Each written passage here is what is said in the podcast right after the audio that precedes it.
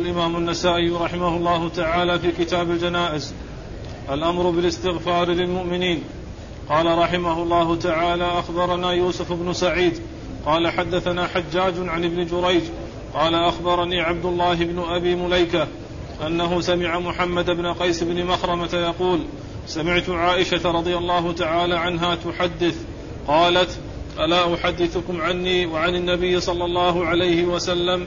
قلنا بلى. قالت لما كانت ليلتي التي هو عندي تعني النبي صلى الله عليه وسلم.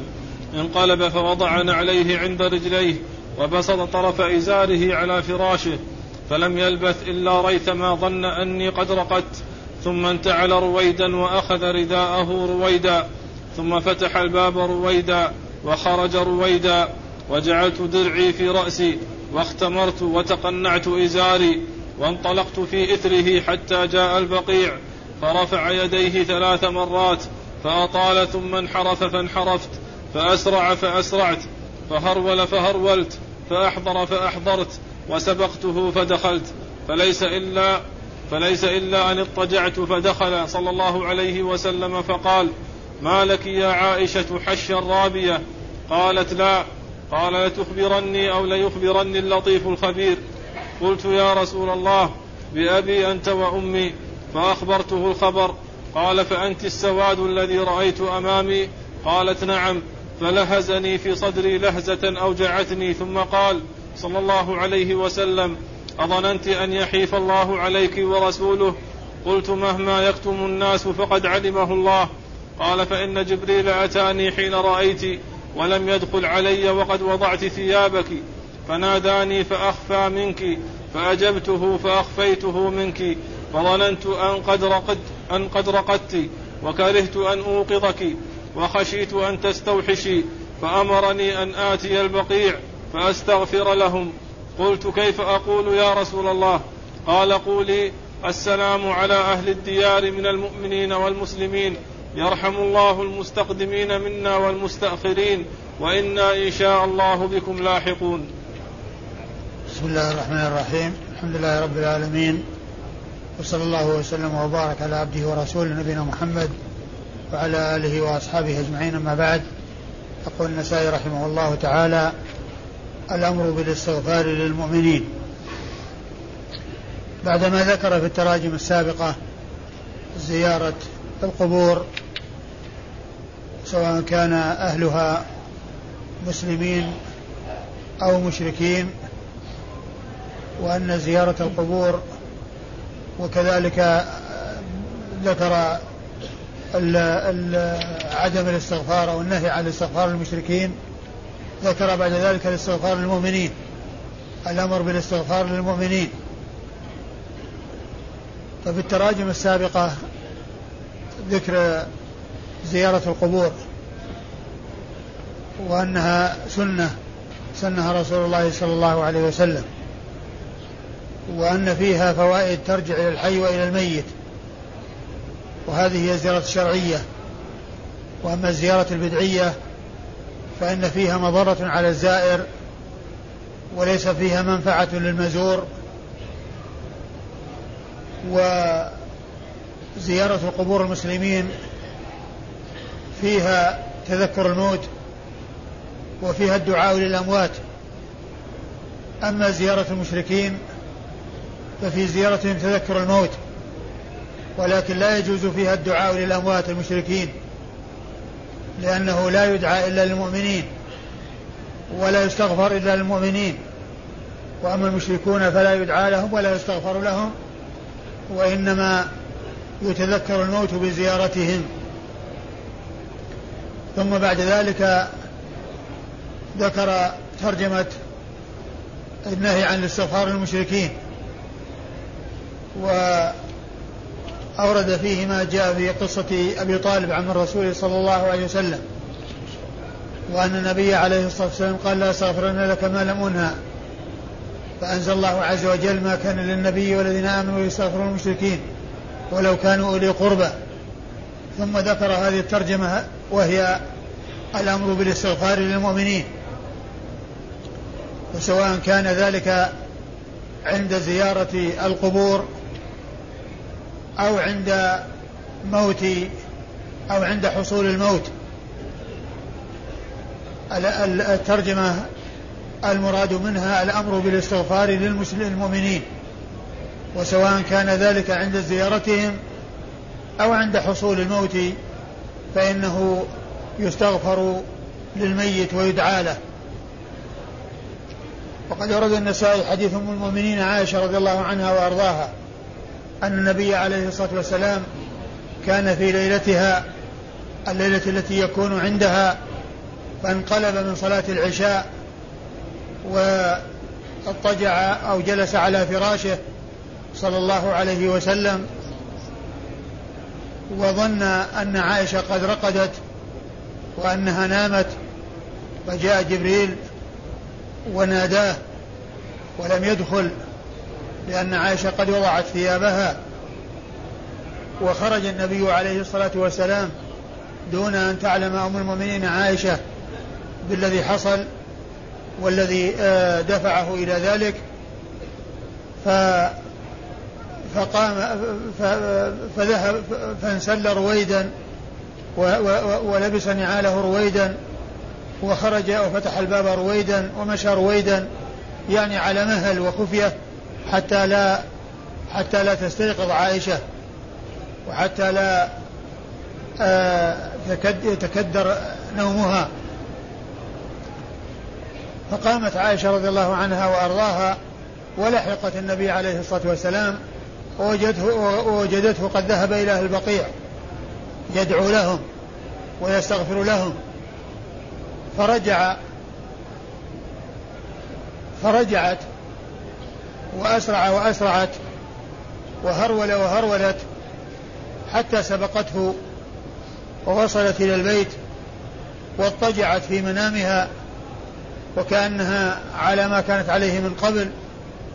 فالرسول صلى الله عليه وسلم سمع نفسها وما حصل لها من العدو والسرعة وقد ثار النفس وظهر ذلك عليها فقال عليه الصلاة والسلام حشيا رابية أي أن نفسها قد ارتفع وكذلك بطنها قد ارتفع أي من شدة أي من شدة آه، ركضها وجريها حفزها النفس وثار نفسها وارتفع بطنها حتى ضاق النفس وظهر ذلك عليها فقالت لا قالت لا.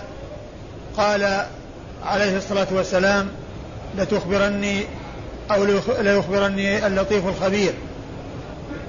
فأخبرته بالذي كان منها فقال أنت السواد الذي أمامي قال قالت نعم فوكزها على بطنها ثم أخبرها بالذي حصل منه وأن جبريل جاء إليه وناداه وخرج إليه الرسول صلى الله عليه وسلم وأمره بأن يذهب إلى أهل البقيع وأن يدعو لهم فذهب إليهم ودعا لهم. قالت عائشة رضي الله عنها ماذا أقول؟ قال قولي السلام عليكم أهل الديار. من المؤمنين والمسلمين وإن إن شاء الله بكم لاحقون. فدل هذا الحديث على ما ترجم له المصنف من حصول الترجمة من من من من حصول الاستغفار للمؤمنين والدعاء لهم وأن النبي عليه الصلاة والسلام ذهب في الليل ودعا لأهل البقيع وقد جاءه جبريل وأمره بذلك وذلك وذلك من الله عز وجل. لأن النبي عليه الصلاة والسلام لا ينطق عن الهوى إن هو إلا وحي يوحى صلوات الله وسلامه وبركاته عليه. قالت عائشة ماذا أقول؟ فأخبرها بالدعاء الذي يدعو به من زار القبور. وزيارة القبور سنة سنها رسول الله صلى الله عليه وسلم. وقبل ذلك كانت محرمة منهيا عنها ثم بعد ذلك أجيزت كما مر بنا بيان ذلك في حديث بريدة بن حصيب الأسلمي رضي الله عنه وفيه قوله صلى الله عليه وسلم كنت نهيتكم عن زيارة القبور فزوروها فإن فإنها تذكركم الآخرة.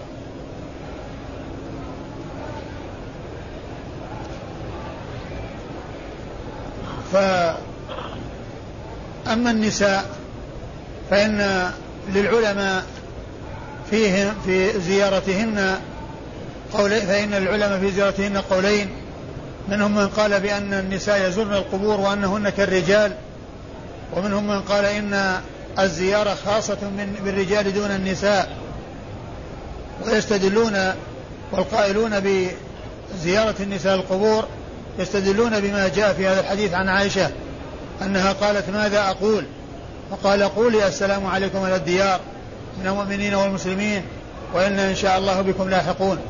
والذين منعوا من زيارة النساء استدلوا بقوله عليه الصلاة والسلام لعن الله زوارات القبور وقالوا إن النساء عندهن ضعف فزيارتهن للقبور تؤدي إلى جزعهن وإلى هلعهن وإلى نياحتهن وما إلى ذلك من الأمور التي لا تزوق لا تسوق ومن المعلوم أن القول بمنع النساء من زيارة القبور أنه هو الأولى وهو الأظهر بل وهو الأحوط لأن المرأة إذا تركت زيارة القبور ولم تزرها لم يكن هناك شيء إلا أنها تركت سنة على أن الزيارة مشروعة لها. أكثر ما في الأمر أنها تركت سنة لكنها إذا حصلت منها الزيارة إذا وجدت منها الزيارة فإنها تكون متعرضة للعنة. ومن المعلوم أن آه، فوات سنة أهون من التعرض للعنة وذلك بكونها تزور القبور لأنها تدخل تحت قوله عليه الصلاة والسلام لعن الله زوارات القبور. قالت رضي الله تعالى عنها لما كانت ليلتي التي هو عندي تعني النبي صلى الله عليه وسلم انقلب فوضعنا عليه عند رجليه وبسط طرف إزاره على فراشه فلم يلبث إلا ريثما ظن أن أني قد رقدت ثم انتعل رويدا وأخذ رداءه رويدا ثم فتح الباب رويدا وخرج رويدا وجعلت ذرعي في رأسي واختمرت وتقنعت إزاري وانطلقت في إثره حتى جاء البقيع فرفع يديه ثلاث مرات فأطال ثم انحرف فانحرفت فأسرع فأسرعت فهرول فهرولت فأحضر فأحضرت وسبقته فدخلت فليس إلا أن اضطجعت فدخل. فقال ما لك يا عائشة حش الرابية قالت لا قال لتخبرني ولا يخبرني اللطيف الخبير. قلت يا رسول الله بأبي أنت وأمي. فأخبرته الخبر. قولها بأبي أنت وأمي أي أنت مفدي بأبي وأمي. المقصود من ذلك هو ال ال ال ال الافتداء وليس المقصود من ذلك القسم. لأن القسم لا يجوز إلا بالله عز وجل ولا يجوز لأحد أن يحلف بمخلوق بل الحلف إنما هو بالخالق بالله سبحانه وتعالى وبأسمائه وصفاته. أما المخلوقون فإنه لا يحلف بهم وقد جاء النهي عن رسول الله عليه الصلاة والسلام في أحاديث كثيرة منها قوله عليه الصلاة والسلام لا تحلفوا بآبائكم ولا بأمهاتكم ولا تحلفوا بالأنداد ولا تحلفوا إلا بالله ولا تحلفوا إلا وأنتم صادقون. وقوله صلى الله عليه وسلم لا تحلفوا إلا بالله قصر الحلف على أن يكون بالله. وكذلك أيضا قصر الحلف على أن يكون بالصدق إذا وجد الحلف. ولهذا قال ولا تحلفوا إلا وأنتم صادقون. أي في حال كونكم صادقين فإنه عند ذلك آه، آه، لكم أن تحلفوا بالله. أما غير ذلك أو أما فيما سوى ذلك فإن الإنسان ليس له أن يحلف بغير الله وإنما يكون الحلف بالله. وإذا وجد الحلف فإنه يكون معه الصدق ولا يكون معه الكذب. قوله بأبي قولها بأبي أنت وأمي يا رسول الله أي أنت مفدي بأبي وأمي أو فداك أي فداك أبي وأمي. فأخبرته الخبر قال فأنت السواد الذي رأيت أمامي؟ قالت نعم فلهزني في صدري لهزة أوجعتني ثم قال أظننت أن يحيف الله عليك ورسوله. ثم قال أظننت أن يحيف الله عليك ورسوله. يعني آه كأنها يعني آه ظنت أو وقع في بالها أن يكون خرج ليذهب إلى بعض نسائه صلى الله عليه وسلم نعم قلت مهما يكتم مهما يكتم الناس فقد علمه الله.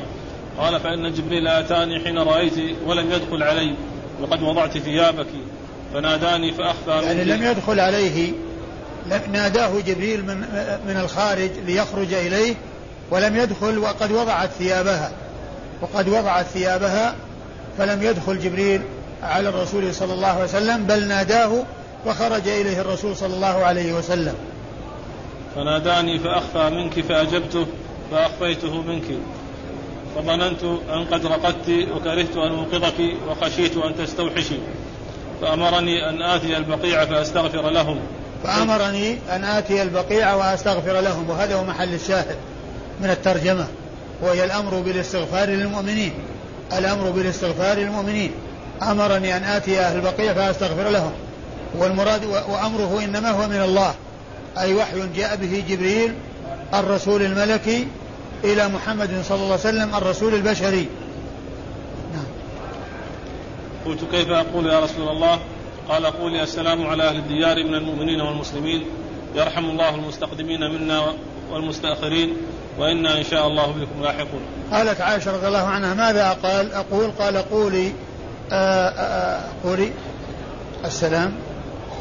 قالت كيف أقول يا رسول الله؟ قال قولي السلام على أهل الديار. السلام على أهل الديار من المؤمنين والمسلمين. يرحم الله المستقدمين منا والمساخرين نسأل الله لنا ولكم العافية. لا وإنا إن شاء الله بكم لاحقون. وإنا إن شاء الله بكم لاحقون. وإنا إن شاء الله بكم لاحقون. فهذا هو السلام أو هذه الصيغة أو هذه من الصيغ التي يسلم بها الزائرون للقبور. بأن يقولوا السلام عليكم أهل الديار من المؤمنين والمسلمين. وإن إن شاء الله بكم لاحقون. وإن إن شاء الله بكم لاحقون. قوله إن إن شاء الله هو خبر محقق وليس محتملا بأن لا يلحقوا بهم بل ليس هناك أمامهم إلا اللحاق بهم. فهم المتقدمون ومن كان على قيد الحياة فإنه سيلحق بالأموات ولا بد وأن يأتي عليه يوم من الأيام يصير إلى ما صاروا إليه وينتقل من الحياة الدنيا إلى الحياة البرزخية في القبر فيكون إما في نعيم وإما في عذاب. ولهذا يشرع للإنسان إذا زار القبور أن يحرص على معرفة الأدعية الواردة عن رسول الله صلى الله عليه وسلم فيدعو بها لأن خير الهدي هدي محمد صلى الله عليه وسلم ويحذر من أن يأتي بأمور منكرة وأن يستغيث بالأموات وأن يطلب منهم الحاجات وأن يطلب منهم كشف الكربات وأن يطلب منهم ما لا يقدرون عليه. بل مهمة الإنسان إذا زر القبور أن يدعو لأصحابها ولا يدعوهم فالأموات يدعى لهم ولا يدعون. إذا زارهم الزائر يدعو لهم ولا يدعوهم لأن الدعاء إنما يكون لله وحده لا شريك له والدعاء عبادة وقد قال عليه الصلاة والسلام الدعاء هو العبادة. ويقول الله عز وجل وأن المساجد لله فلا تدعوا مع الله أحدا فلا يسأل إلا الله ولا يرجى إلا الله ولا يستغاث إلا بالله ولا يستعان إلا بالله. جميع أنواع العبادة يجب أن تكون مصروفة لله وحده لا شريك له ولا يجوز أن يصرف منها شيء لغيره سبحانه وتعالى. فكما أنه لا خالق إلا الله ولا رازق إلا الله فلا يجوز أن تصرف العبادة لأحد سواه. بل يجب أن تكون العبادة خالصة لوجهه سبحانه وتعالى. والدعاء عبادة. بل قد قال عليه الصلاة والسلام الدعاء هو العبادة. أي أن الدعاء هو من جملة عبادة الله عز وجل لأن عبادة الله تشمل الدعاء والذبح والنظر والتوكل والاستعانة والاستعاذة والاستغاثة والإنابة وغير ذلك. كل هذه أنواع العبادة والدعاء هو منها. وقد قال عليه الصلاة والسلام الدعاء هو العبادة. أخبرنا يوسف بن سعيد. يقول النسائي أخبرنا يوسف بن سعيد وهو المصيصي وهو ثقة حافظ أخرج حديثه النسائي وحده عن حجاج وهو ابن محمد المصيصي ثقة أخرج حديثه أصحاب الكتب الستة. عن ابن جريج. نعم. عن ابن جريج وهو عبد الملك بن عبد العزيز بن جريج المكي ثقة فقيه يرسل ويدلس وحديثه أخرجه أصحاب الكتب الستة. عن عبد الله بن أبي مليكة. عن عبد الله بن أبي مليكة وعبد الله بن عبيد الله بن أبي مليكة ثقة أخرج حديثه أصحاب الكتب الستة. عن محمد بن قيس بن مخرمة. عن محمد بن قيس بن مخرمة. وثقة المطلب يقال له رؤيا وثقه أبو داود. وهو رؤية ويقال له رؤية أي أنه آه، رأى النبي عليه الصلاة والسلام وقيل بل هو تابعي وقد وثقه جماعة وحديثه أخرجه مسلم وأبو داود في المراسيل الترمذي والنسائي. مسلم أخرج حديثه مسلم وأبو داود في المراسيل والنسائي والترمذي والنسائي. والترمذي والنسائي. أخرج حديثه مسلم وأبو داود في المراسيل والترمذي والنسائي. عن عائشة. عن عائشة أم المؤمنين رضي الله تعالى عنها وأرضاها الصديقة بنت الصديق التي حفظ الله تعالى بها للأمة الشيء الكثير من حديث رسول الله صلى الله عليه وسلم ولا سيما ما يتعلق في الأمور المتعلقة بالبيوت وما يجري بين الرجل وأهل بيته فإن أم المؤمنين عائشة رضي الله عنها وأرضاها حفظت هذه السنن للأمة وهي واحدة من سبعة أشخاص عرفوا بكثرة الحديث عن النبي صلى الله عليه وسلم من أصحابه الكرام رضي الله عنهم وأرضاهم وهم أبو هريرة وابن عمر وابن عباس وأبو سعيد وجابر وأنس وأم المؤمنين عائشة رضي الله تعالى عنهم وعن الصحابة أجمعين. قال رحمه الله تعالى أخبرنا محمد بن سلمة والحارث بن مسكين قراءة عليه وأنا أسمع واللفظ له. عن ابن القاسم قال حدثني مالك عن علقمة بن أبي علقمة عن أمه أنها سمعت عائشة رضي الله تعالى عنها تقول قام رسول الله صلى الله عليه وسلم ذات ليلة فلبس ثيابه ثم خرج قالت فأمرت جاريتي بريرة تتبعه فتبعته حتى جاء البقيع فوقف في أدناه ما شاء الله أن يقف ثم انصرف فسبقته بريرة فأخبرتني فلم أذكر له شيئا حتى أصبحت ثم ذكرت ذلك له فقال إني, بع... إني بعثت إلى أهل البقيع لأصلي عليهم. ثم ورد النسائي حديث عائشة رضي الله عنها وفيه قوله إني بعثت إلى أهل البقيع لأصلي عليهم أي لأدعو لهم. وهذا هو المقصود من إيراد الحديث في الترجمة الاستغفار للمؤمنين. وقد وقد مر في الحديث السابق أن جبريل أمره بأن أن يذهب إلى البقيع فيستغفر لهم. وهنا قال أنني بعثت إلى البقيع آه، أي أمر بالذهاب إلى أهل البقيع ليصلي عليهم أي ليدعو لهم. والصلاة يراد بها الدعاء. الصلاة يراد بها الدعاء. والحديث فيه أن التي ذهبت هي بريرة مولاة عائشة رضي الله عنها وأرضاها وأنها هي التي ذهبت ثم انصرفت. والحديث الأول فيه أن التي ذهبت عائشة رضي الله عنها وأرضاها. فمن العلماء من قال بتعدد القصة وأن هذه حالة كانت التي ذهبت بريرة أرسلتها عائشة وحالة أخرى هي عائشة نفسها هي التي ذهبت وتبعت الرسول صلى الله عليه وسلم. هذا على القول بصحة الحديث بأن القصة متعددة وأن هذا يدل على قصة وهذا يدل على قصة ولا تنافي بينهما. والشيخ آه، الألباني ضعف الحديث وقال إنه إن إسناده إنه إنه ضعيف الإسناد ولعل ذلك من جهة أم أم علقمة مرجانة فإنها مقبولة وحديثها أخرجه أصحاب أصحاب السنن الأربعة. وأما إسناد الحديث فيقول النسائي أخبرنا محمد بن سلمة والحارث بن مسكين محمد بن سلمة والحارث بن مسكين محمد بن سلمة هو المرادي المصري وهو ثقة ثبت أخرج حديثه مسلم وأبو داود و النسائي وابن ماجه. مسلم وأبو داود والنسائي وابن ماجه. هذا محمد بن سلمة المرادي المصري شيخ النسائي وهناك شخص يقال له محمد بن سلمة وهو من طبقة شيوخ شيوخ النسائي وهو محمد بن سلمة الحراني. فإذا جاء محمد بن سلمة من شيوخ النسائي أو في شيوخ النسائي فالمراد به هذا الذي معنا المصري. وإذا جاء محمد بن سلمة في طبقة شيوخ شيوخه فالمراد به الحراني. والحارث المسكين. والحارث المسكين. والحارث المسكين هو المصري وهو ثقة فقيه. أخرج حديثه أبو داود والنسائي. قال قراءة عليه وأنا أسمع.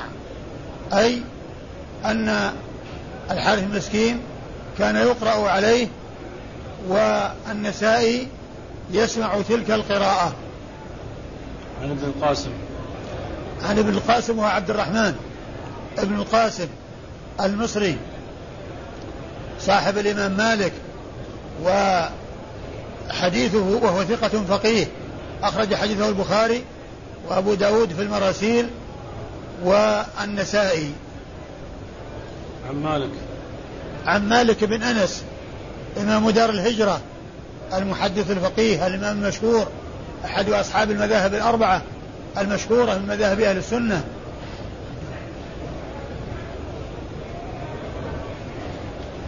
عن علقمة بن أبي علقمة. عن علقمة بن أبي علقمة. عن علقمة بن أبي علقمة وهو ثقة أخرج حديثه أصحاب الكتب. نعم. وهو ثقة أخرج حديثه أصحاب الكتب. عن أمه مرجانة أم علقمة وهي مقبولة أخرج حديثها أصحاب السنن. عن عائشة. نعم شيخ عندنا عن عائشة وقد مر ذكرها. عندنا شيخ البخاري في, في عندنا البخاري في جزء رفع اليدين. اللي هو داود الترمذي والنسائي. نعم البخاري في البخاري في جزء رفع اليدين. أخرج حديثها حديث نعم. أخرج حديث أم أم علقمة مرجانة البخاري في رفع اليدين ومسلم. وأبو داود والترمذي والنسائي. في مسلم؟ لا ما في مسلم. نعم البخاري في رفع اليدين وأبو داود والترمذي والنسائي. ليس فيه ابن ماجه نعم.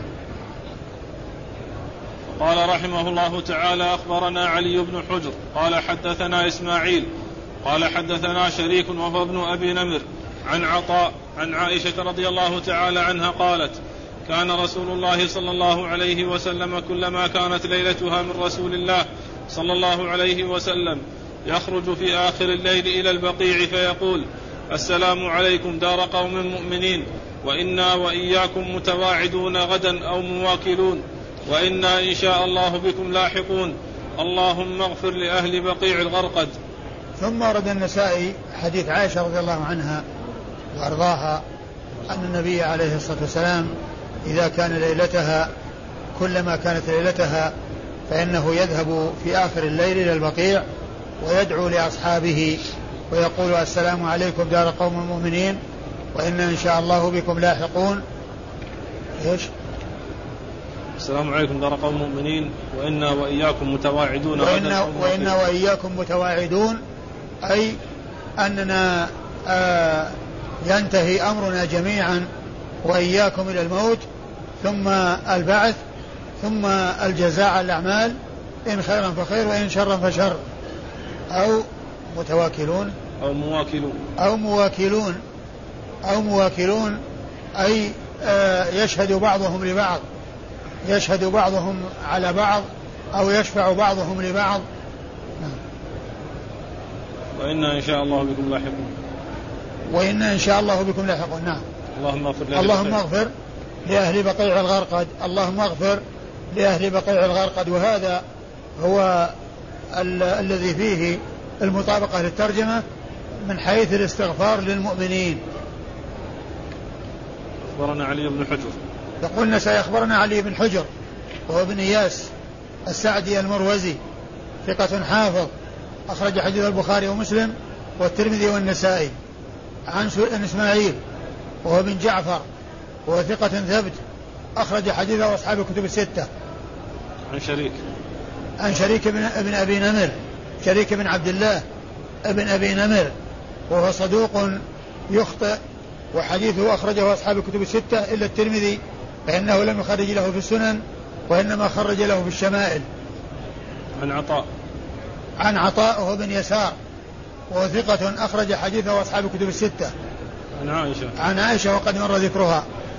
قال رحمه الله تعالى أخبرنا عبيد الله بن سعيد قال حدثنا حرمي بن عمارة قال حدثنا شعبة عن علقمة بن مرثد عن سليمان بن بريدة عن أبيه رضي الله تعالى عنه أن رسول الله صلى الله عليه وسلم كان إذا أتى على المقابر قال السلام عليكم أهل الديار من المؤمنين والمسلمين وإنا إن شاء الله بكم لاحقون أنتم لنا فرط ونحن لكم تبع. أسأل الله العافية لنا ولكم. الحديث عائشة؟ حديث بريدة. حديث بريدة؟ نعم. ثم ورد النسائي حديث بريدة بن الحصيب رضي الله تعالى عنه أن أن رسول الله كان إذا أتى على المقابر قال السلام عليكم أهل أن الديار. النبي عليه الصلاة والسلام كان إذا أتى على المقابر قال السلام عليكم. أهل الديار من المؤمنين والمسلمين. السلام عليكم أهل الديار من المؤمنين والمسلمين. وإنا إن شاء الله بكم إن شاء. الله بكم لاحقون. أنتم لنا فرط أنتم لنا فرط ونحن لكم تبع. يعني أنتم لنا فرط أي سبقتمونا ونحن لكم تبع. يعني نلحق, نلحق بكم.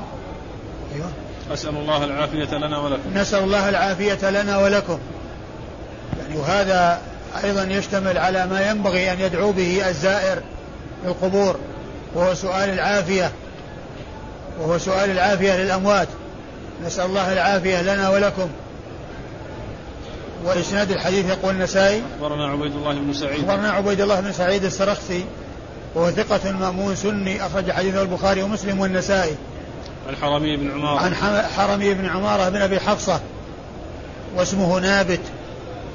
أي أبو حفصة اسمه نابت وهو بالنون وقيل ثابت كالجادة يعني أن ما كان بهذه الصورة وبهذه ال- الرسم فالجادة هي ثابت وهذا هو الكثير في ال- التسمية.